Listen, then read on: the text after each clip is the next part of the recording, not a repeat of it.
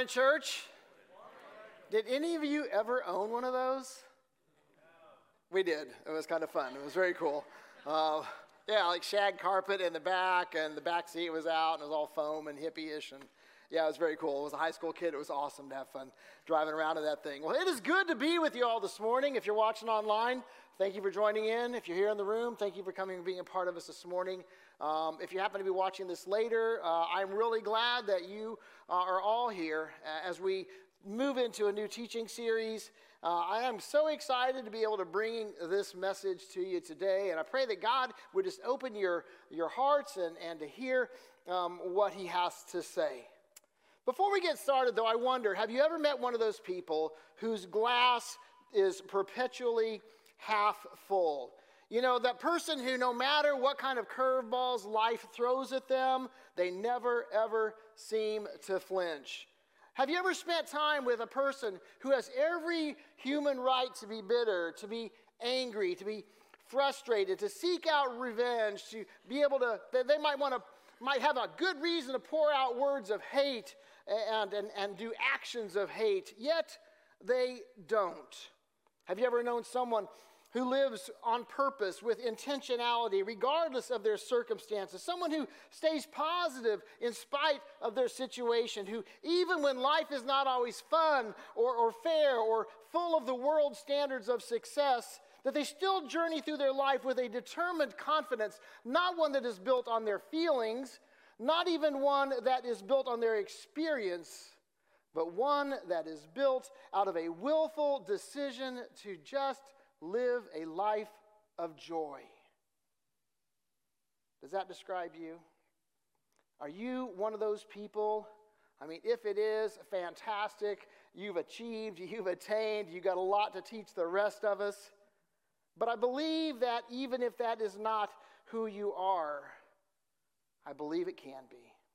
I believe that for you and I, we can be people who determine, no matter our circumstance, to live a life of joy. In fact, the Apostle Paul, in his letter to the church of Philippi, shared these words. It's kind of the theme verse for our teaching. It's Philippians chapter 4, verses 4 and 5 it says, Always be full of joy in the Lord.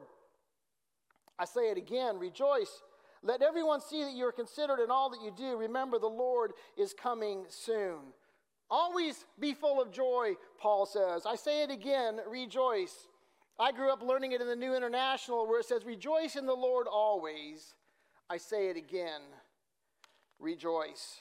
I think those are amazing words. And Paul is reminding us that it is a willful decision for us to live a life of joy. It's not simply something for us to take under consideration. I don't believe Paul is throwing it out there merely as a suggestion. I think that Paul would remind us that it is a willful decision to choose to live a life of joy. And it's not based on our circumstance, it's not based on our situation. And now, if you have personally experienced joy in your life or you've seen it played out in the life of another, you'll know that true joy doesn't have to be reserved for somebody else. It's not just for people who have it all going for them. You know, the right income, the right stuff, the right friends. See, joy isn't something reserved for the healthy and the happy and the free. It's not reserved for those who might earn it or, or deserve it. Paul would remind us that for those who have chosen to follow Jesus, that choosing to live a life of joy is the standard. It's the expectation. It's a part of who we are. Friends, being a, a person whose life is full of joy is who God has called us to be. And it's who God will empower us to be. You know, this morning we are teaching, starting our new teaching series here at Fork called Joyride. It's a journey through the book of Philippians. And for the next few weeks, we're going to be walking through this letter written by the Apostle Paul, a letter which focuses on the joy filled journey that each and every one of us can experience when we devote our lives to following after Jesus. Let's go ahead and pray together this morning. Jesus, we thank you that you have uh, set up a place for us to come and to hear your word. We thank you for uh, us owning Bibles and being able to open the scripture to see what it has to say to us. I thank you for the collective wisdom found in those pages that teach us how to live and teach us how to love. And we're thankful for the book of Philippians that encourages us to live a life of joy. And we know that we're already determined that that's not something that comes easy or natural. God, help us to make that determination. That's who we want to be. That's how we will choose to live. By your strength, by your power. Jesus, it's your name we pray. Amen. The Oxford Dictionary defines joyride as a ride for enjoyment in a vehicle or an aircraft. Simplistic. Now, there are some other definitions of joyride that you may have heard. Uh, sometimes they involve a stolen vehicle. Uh, they involve breaking various traffic laws. But that's not what we're talking about here. Our joyride comes when we choose to follow after Jesus. It comes when we, as believers, join him on this ride through life. And in him, we find a life ready to be enjoyed. In Jesus, our joyride means we have chosen to have joy in our journey. You know, we all know that we live in a time and age, situations where it's not exactly conducive to experiencing joy. Life moves at hectic and frantic paces. Our schedules run from morning to night, practices and games and performances and duties. We experience crushing, suffocating pressure from within and from without expectations from our parents, expectations from our bosses, expectations from our children, right? Deadlines loom. Our calendar is full. We have lack of sleep. We have lack of space. We have lack of quiet. And sometimes we just don't even know where we're headed. Sometimes it's hard to even place one foot in front of the other. It just seems like we're just drudging along. Sometimes it seems like it's difficult even to catch a breath. So we escape and we medicate and we accumulate. And sometimes we simply vacate because we know that there's something in our life that's missing. Jesus, talking about life, said, The thief comes to steal and kill and destroy. He says, But I have come to give you life and give you life to the full. And it's only in Jesus can we find that full life. It's only through our relationship with Him can we find that missing piece. And it's only through Jesus that we will find a life of life changing joy. I'm glad you're here today, but I also, also hope that you'll make it through the next few weeks as we have these conversations talking about joy in humility, joy in serving, joy in our purpose, and joy in knowing Jesus feel free, if you have your Bibles, go ahead and open them up to the book of uh, Philippians. It's in our New Testament part of our Bibles. If you don't have a Bible and you'd like one, we've got some on the rack back in the back. You're welcome to grab one of those. Keep it, take it home. We'll be on page 946 in there, or you can follow along on your phone. That's okay here. Get your phone out and follow on that, or we'll have it on the screens as well, right? And we're going to be talking this week as we start off this series about having joy in the journey. Joy in the journey. But before we do, let's talk a bit about this fellow Paul, this guy that's writing. We're going to listen to his words for the next few weeks. So he, along with Timothy, wrote this letter. Right? We first hear about Paul in the book of Acts. Acts is uh, one of those books in our Bible. It is one that kind of talks about the Acts of the Apostle, the Acts of the early church, gets us a picture of what the early church looked like. In Acts chapter 8 and chapter 9, we read about this guy named, named Saul. They called him Saul at this point right? Saul was a religious leader, a devout religious leader. And he not only stood in firm opposition to the advancement of the church, he himself was authorized to carry out executions, to kill Christians for their faith. But Saul, on the road to Damascus, had an encounter. He had an experience with the living Christ. And for three days and three nights, he was blinded waiting to hear a word from God until a man named Ananias, and Ananias reluctantly and rightly so, he was called by God to go speak to this man who had been killing Christians, and he did it anyway. And here's what we read in Acts chapter 9 words to Ananias. But the Lord said, Go, for Saul is my chosen instrument to take my message to the Gentiles and the kings, as well as the people of Israel and I will show him how much he must suffer for my name's sake.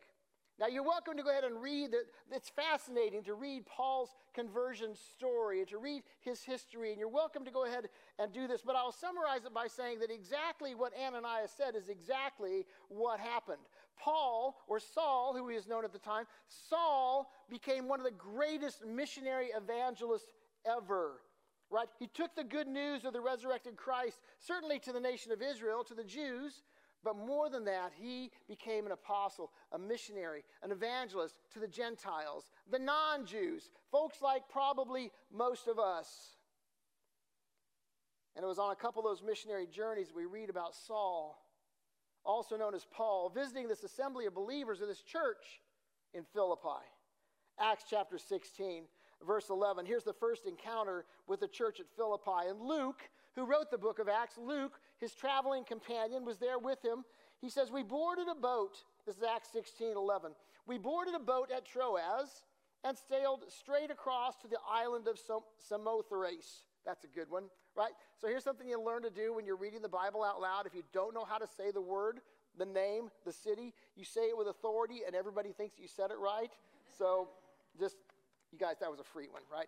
So he went to this island of Samothrace, and the next day we landed at Neapolis. From there, we reached Philippi, a major city of that district of Macedonia and a Roman colony, and we stayed there for several days.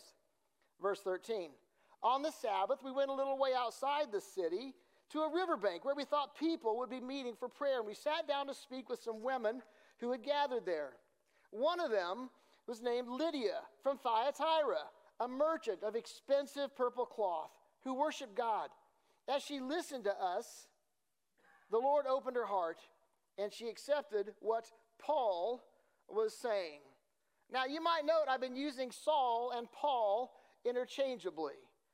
It's funny and sad how sometimes you read the scripture and you think, I'm going to make this great point. I'm going to make this great point about Paul's name and Saul's name. And then you search the scripture and you realize, man, I can't make that point because it's just not there. Now, I don't know how many of you grew up believing that Saul, upon his encounter with Jesus on the road to Damascus, that his name was changed to Paul. Has anybody else thought that besides me? Good, I'm not alone because it's not there. Guys, we, we've been misled. It's not there. Here's the deal. We kind of want to play like, oh, what a great conversion story. It's kind of like Abram becoming Abraham, you know, or Jacob becoming Israel, or like we talked last week, you know, Simon becoming Peter, look, Saul becomes Paul. Listen, Saul was a Jew. He was from the nation of Israel. He had a Hebrew or a Jewish name, Saul, like the first king of the nation of Israel, Saul. It was a perfect fit when he was talking to Jews. It was a perfect fit when he was in Jerusalem. Philippi, on the other hand, was not in Israel.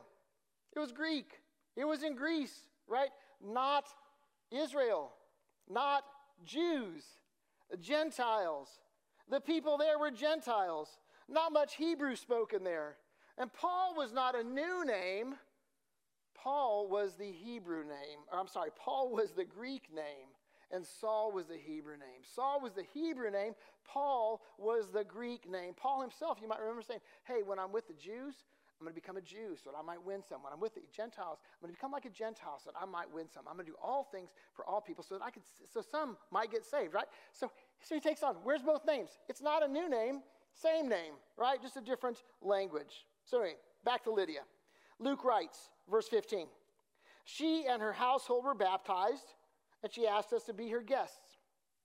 If you agree that I'm a true believer in the Lord, she said, come and stay at my home. And she urged us until we agreed. Now, there's more to this story, and I encourage you, keep reading. Not right now, keep listening. But later on today, read through some, some more of the book of Acts, after, Acts chapter 16. Go 17, 18, 19, 20. If you get to 20, you'll see here's Paul back in Philippi once again. So, what I'm seeing here is Philippi becomes this place that is near and dear to Paul's heart. And it's quite clear that during these journeys that this relationship with them has grown. He cared for them. He loved them. He invested in them. And it's only fitting that found in our Bibles that we should have a letter that Paul wrote to this church that he loved so dearly. A letter that expresses his affection and his encouragement for them. And as we read through the book of Philippians, we see that his affection for them and his encouragement to them was made clear by his expressions of joy about them and his joy about their joy in following Jesus. If you read the full letter to the church of Philippi, it's a very short book, um, just four chapters long. You'll see over and over the word joy and rejoice. I encourage you, go home this week. Get out your Bible, get a highlighter, read through those chapters, and every time you see the word joy or rejoice, highlight that just to see how much Paul is emphasizing joy there. And as you do, I want you to think about these important lessons that God has for each of us from this life of joy as Paul demonstrated and explained as he was talking to the church at Philippi. So Paul starts out his letter like this. It's in Philippians chapter 1, verse 1. This letter is from Paul and Timothy, slaves of Christ Jesus. I'm writing to all of God's holy people in Philippi who belong to Christ Jesus, including the church leaders and the deacons. May God our Father and Lord Jesus Christ give you grace and peace. And what a great way to start a letter. Who doesn't want to be encouraged, right, in your journey to have grace, to have the grace of God, to have the peace of God? But he doesn't just stop with grace and peace. He wants more for his friends there. He says, Every time I think of you, I give thanks to my God. Whenever I pray, I make my requests for all of you with joy. For you've been my partners in spreading the good news about Christ from the time you heard it until now. And now I'm certain of this that God, who began the good work within you, will continue to work until it is finished on the day when Christ Jesus returns. Just like Paul reminded his listeners, he reminds us today God is not done with us. He is still doing a good work in us. Until we breathe our final breath or until Christ returns, God is still in the process of making us and shaping us into his image. And while our joy might at times seem, well, insufficient or incomplete, he is not done with us. He is not giving up on us. You see, joy in the journey comes as we grow in our obedience to Jesus. Joy in the journey comes as we grow in our obedience to Jesus. Paul goes on, he tells his readers that he prays for them with joy. This is such a hopeful start to this short letter. This is so encouraging. What cool promise, right? Life must be so good for Paul right now. He's filled with so much joy, he's expressing so much joy. He must certainly have everything going for him in order to be able to write with such peace and contentment. He must not have a care in the world. Isn't that where we oftentimes think that joy comes from? We think it comes when life is full of happiness good times, rainbow, glitter, unikitties, right?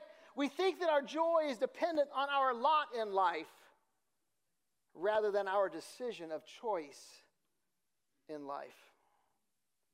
And it's easy to assume the exact same thing was going on with Paul. That his joy came from smooth sailing, no worries, just a life of ease. I think, though, that Paul would remind us that joy in the journey is not dependent upon the circumstances along our way. The joy in the journey is not dependent on the circumstances along our way. Uh, the reality is that when Paul was writing these words, they came from a place of pain, they came from a place of punishment. He literally wrote them while he was under house arrest. He'd been in prison for his faith. In this process, he had been flogged with a whip. He had been passed from one official to the next, standing trial. His trial got moved, and on the way to where it got moved to, there was a shipwreck. He was a part of that. And most likely, when he was writing these words to the church of Philippi, he was incarcerated in Rome. Friends, this would not be our recipe for joy. And I think if left to his feelings and emotions, if left to what Paul might have been feeling naturally, it would not have been his recipe for joy either. He couldn't leave his house. He couldn't go preach in the synagogue. He couldn't go visit people in their homes. He was unable to live a normal life, probably constantly chained to a Roman guard. Can you imagine being chained to another person 24 7? But just as we do, when we find ourselves in less than ideal places on our journey, Paul had choices to make about how he was going to respond to it. He had a choice to make about how he was going to act, how he would react. You see, Paul made some decisions, and we read and we find out that his body was shackled, but his spirit was not. His travel was limited, but his testimony was not. His freedom was robbed, but his joy was not. And while that may not be our recipe for joy, and it probably wasn't Paul's first choice of his recipe for joy, it certainly was God's recipe for joy. You see, to what most to most would have been a place of fear and frustration and despair and hopelessness. Instead, for Paul, he had the opportunity to share the good news of Jesus Christ with all who would come to the jail, all who would come to the home, all who would come to visit. And he was able to especially share the good news of Jesus Christ with every single Roman soldier who was ever chained to him. He was able to share his life, he was able to share his faith. Uh, mostly, I think he was able to share his joy. He was able to share his joy. And 2,000 years later, we are reading a book that he wrote. And it still encourages us, it directs us in the way that we should live, and the way that we should love, and the way that we should think, and the way that we should pray. And Paul's words to the church at Philippi today still remind us where true joy comes from. Where true joy comes from. You see, my guess is that most of us naturally find that worry is easier than confidence, that fear is easier than freedom, that control is easier than surrender. And when it comes to circumstances of life, I think that just about anything can come easier than joy if we allow it to. But Paul showed us by an example that though it may be difficult to live by, that when we choose joy in the journey, that we can have it, that we can experience, that we can live it no matter the circumstance. The letter to the Philippians also teaches us that joy in the journey can make a difference in the life of others. Joy in the journey makes a difference in the lives of others. You see, our choice for joy impacts not only those who are journeying along with us, but those who are observing from the outside as well. Let's go ahead and read verse 12 again, Philippians chapter 1. And I want you to know, my dear brothers and sisters, that everything that has happened to me here has helped to spread the good news. For everyone here, everyone here, including the whole palace guard, knows that I am in chains because of Christ. And because of my imprisonment, most of the believers here have gained confidence and boldly speak God's message without fear. Definitely, the palace guard heard the good news of Jesus. The believers were boldened in their proclamation of the gospel. The good news of Jesus was shared. Why? Because, in spite of his circumstances, Paul chose joy in the journey. Can you imagine if instead that he had had a glass half empty outlook, a woe is me outlook? And everyone is against me attitude. Can you imagine what impact that would have had on the guards? What impact that would have had on those who was following him, who he was leading, whose example he was setting? I'm guessing we wouldn't be reading about joy in this book of Philippians this morning. But think about your own life. Can you imagine who and how you could impact others? Can you imagine how they would be impacted, how their lives could be changed, how they could see something different if you would choose to have joy in your journey? See, Paul's life and his words also show us that joy in the journey demonstrates our confidence in Christ. Joy in our journey demonstrates our confidence in Christ. You see, when things are going well, faith is pretty easy. Obedience isn't so tough. We, we find ourselves very confident in, in who we are and in whose we are. But when we're on the other side of that, uh, when the world looks bleak, joy is a little harder to choose. But listen to what Paul says, starting in verse 20. For I fully expect and hope that I'll never be ashamed, but that I will continue to be bold for Christ as I've been in the past.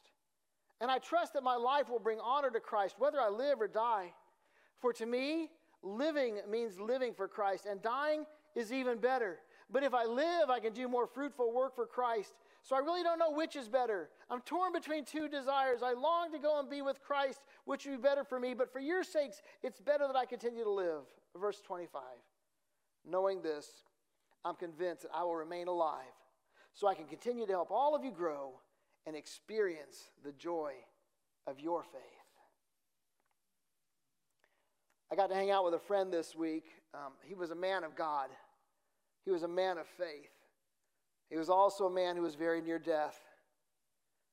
When asked how he wanted to be prayed for, he said he wanted to be able to continue to live a life that would bring honor to Christ. And he did.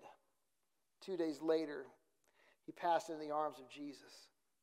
You see, this man was a man who had fully chosen to have joy in his journey every day to the very end.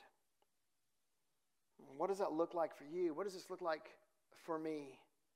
From the scriptures, Paul says it's living for Christ, it's honoring Christ, it's working for Christ, it's being ready to die in Christ. And no matter our situation, to experience joy in our faith. Lastly, from this first chapter, we're reminded that joy in the journey shows us that heaven is our home. Joy in the journey shows us that heaven is our home. You see, it's easy to get caught up in the attractions of this temporary place. We allow the world to establish our priorities for us. We allow media and social influence, influencers to dictate what we should think and, and what we should believe. We get distracted by our agendas and the agendas of others. Uh, we get consumed with the tyranny of the urgent and the lures of stuff and success. Right? It's been said that our passions follow our plans. So I wonder, what do you get excited for? What are you passionate about? Right now, I've got kids in Minneapolis. They're excited because they're getting ready. Well, they just, just this week, they bought a new house, their very first home. My granddaughter in Philadelphia is excited because just this week she turned 10, right? Double digits. Uh, in a week or so, my wife and I are going on a short vacation. I'm excited about that. We get excited about those things that we have planned. Do you, do I, plan a life of joy? Are we planning a life of joy? Are we planning a life of journeying with Jesus? Are we planning an eternity with Him? Then let's get passionate about it. Let's get excited about it. Paul reminds us in verse 27 above all, you must live as citizens of heaven, conducting yourselves in a manner worthy of the good news about Christ. Then, whether I come and see you again or only hear about you, I will know that you're standing together with one spirit and one purpose, fighting together for the faith, which is the good news. Those are great words. See, Paul as well as the church of Philippi, recognize the value of choosing joy in the journey. It isn't always easy, and it certainly doesn't always come naturally. But for those who have chosen to follow Jesus, choosing to live a life of joy is who God has called us to be. And it's who God wants to empower each of us to be. So let's join Jesus on this joy ride that he has planned for us. Let's join Jesus on this joy ride that he has positioned us for. It is ours for the taking and ours for the living if we will simply choose it, if we will simply choose him. Let's pray. Jesus, we're so thankful that in the midst of a jail, house arrest, chained to a guard, whatever that looks like, waiting for trial, that Paul was able to be an example of joy to us. In the middle of the hardships that he experienced, and we can read about those in the accounts of his life, in the midst of the times that he went through so much struggle and trouble, he could still find joy. And God, no matter what situation or circumstance we're going through, we step out in faith today to say, I will choose joy. I will choose joy because Jesus, I know you're going to go with me in the journey. Because this journey after you, Jesus, well, that's what you want for us. You want us to have a life full of faith. You want us to have a life full of hope. You certainly want us to have a life full of love. Help us today, though, to choose also to have a life full of joy. Jesus, it's in your name we pray. Amen.